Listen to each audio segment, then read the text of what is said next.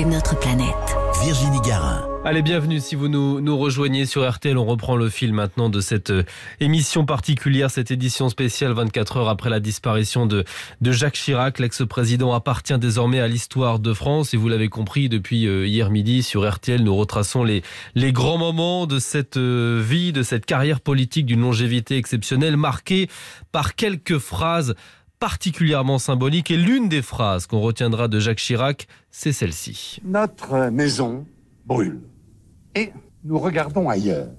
La nature, euh, mutilée, surexploitée, ne parvient plus à se reconstituer et nous refusons de l'admettre. L'humanité souffre, elle souffre de mal développement, au nord comme au sud, et nous sommes indifférents. Il est temps, je crois, d'ouvrir les yeux.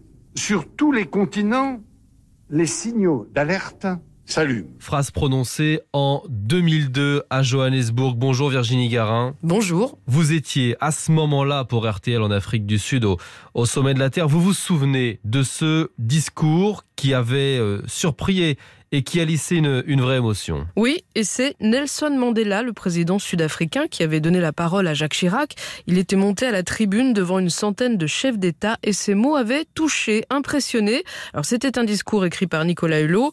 Le précédent sommet de la Terre avait eu lieu à Rio dix ans plus tôt. Le constat du réchauffement du climat avait déjà été fait, mais au début des années 2000, beaucoup de chefs d'État n'y prêtaient pas encore attention et ce discours donc a marqué. Ce discours, Virginie, notre planète brûle, est-ce que est-ce qu'il fut une, une, une, prise de conscience? Oui, nous ne pourrons pas dire que nous ne savions pas, avait dit Jacques Chirac. Sur tous les continents, des signaux d'alerte s'allument. Il en avait appelé à la responsabilité internationale et notamment à celle des pays riches. Et au même sommet, d'ailleurs, avec Tony Blair, le Premier ministre britannique, il avait lancé l'idée d'une taxe sur les billets d'avion pour aider les pays pauvres, qui a servi finalement à financer la lutte contre le sida et le paludisme. Et cette taxe existe toujours. Mais in fine, euh, Virginie, est-ce que Jacques Chirac, en France, dans notre pays, a fait progresser l'écologie Alors, il faut reconnaître qu'il n'a pas été un, un, grand défenseur de l'environnement. L'année de son élection, en 1995, il dit de l'écologie que c'est un passe-temps pour amateurs de pâquerettes. Il a longtemps défendu une agriculture exportatrice qui, à cette époque, utilisait beaucoup de produits chimiques. Il a soutenu le tout nucléaire.